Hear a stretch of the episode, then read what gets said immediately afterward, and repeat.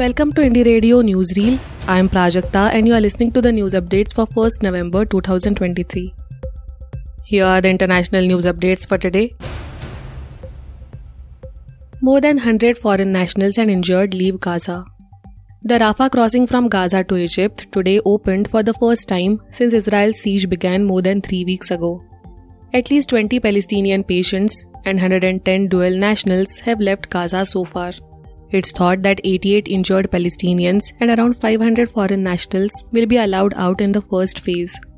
Meanwhile, in Gaza, phone and internet services are completely cut as per the providers. Afghan refugees forced to leave Pakistan. Pakistan has started to arrest Afghans as the country begins a nationwide crackdown on foreign nationals it says are in the country illegally.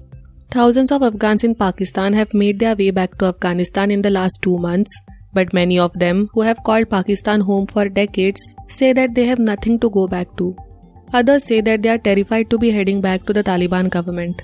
In the last two months, around 2 lakh Afghan nationals have already left Pakistan ahead of the 1st November deadline, according to the Pakistan government.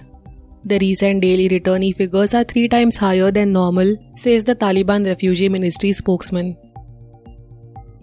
China and Japan coast guards face off again near disputed islands. Chinese and Japanese Coast Guard ships faced off in waters around disputed islands in the East China Sea again today. Both countries said that they deployed patrol ships to urge the other side to leave the territory.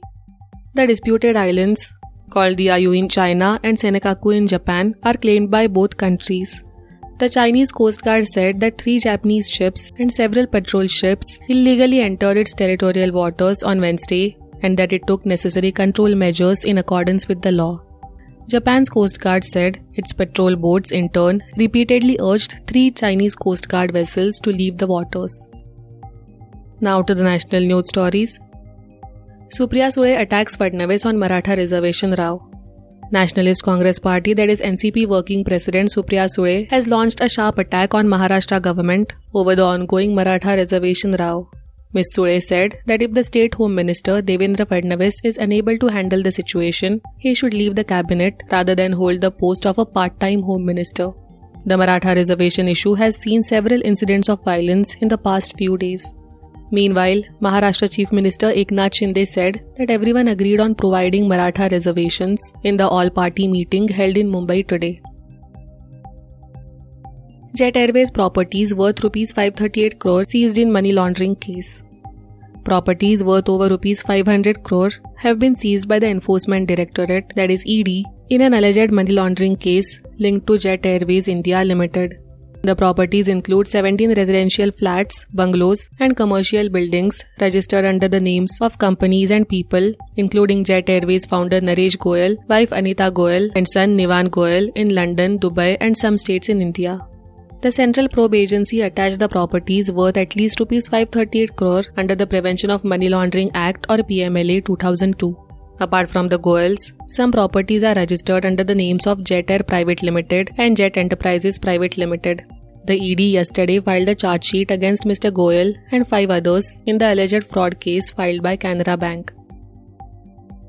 Railway Employees Union write to PM Modi for pay revision. The National Federation of Indian Railwaymen, or NFIR, has written Prime Minister Narendra Modi demanding a revision in the pay structure of the central government employees. It said the recommendation of the 7th Central Pay Commission or CPC was implemented from January 1, 2016, which fixed the minimum wage at 18,000 rupees per month.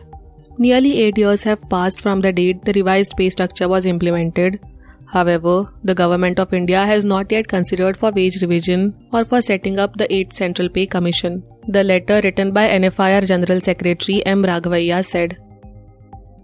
Thank you for listening to Indie Radio Newsreel. For more news, audiobooks, and podcasts, stay tuned to Indie Radio or log on to www.indiejournal.in.